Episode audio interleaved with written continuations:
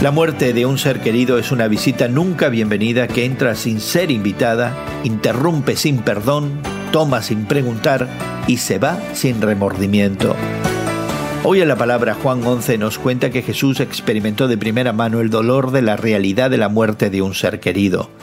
Él les dijo claramente a sus discípulos en Juan 11, Lázaro ha muerto.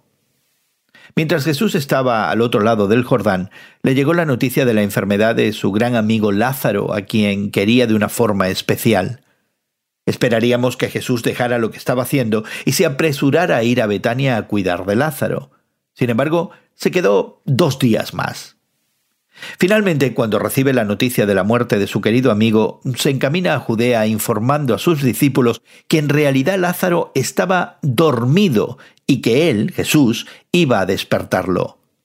Los discípulos lo entendieron literalmente, pero Jesús sabía que Lázaro ya había muerto.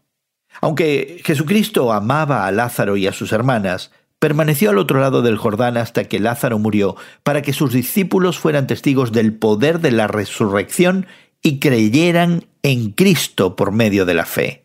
Y es que, a través de su resurrección, Cristo derrotó a la muerte de una vez por todas.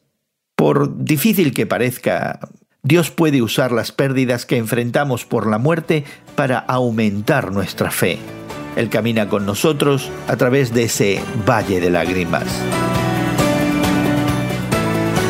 Hoy en la Palabra es una nueva forma de conocer la Biblia cada día con estudios preparados por profesores del Instituto Bíblico Moody. Encuentra Hoy en la Palabra en tu plataforma de podcast favorita. Más información en hoyenlapalabra.org.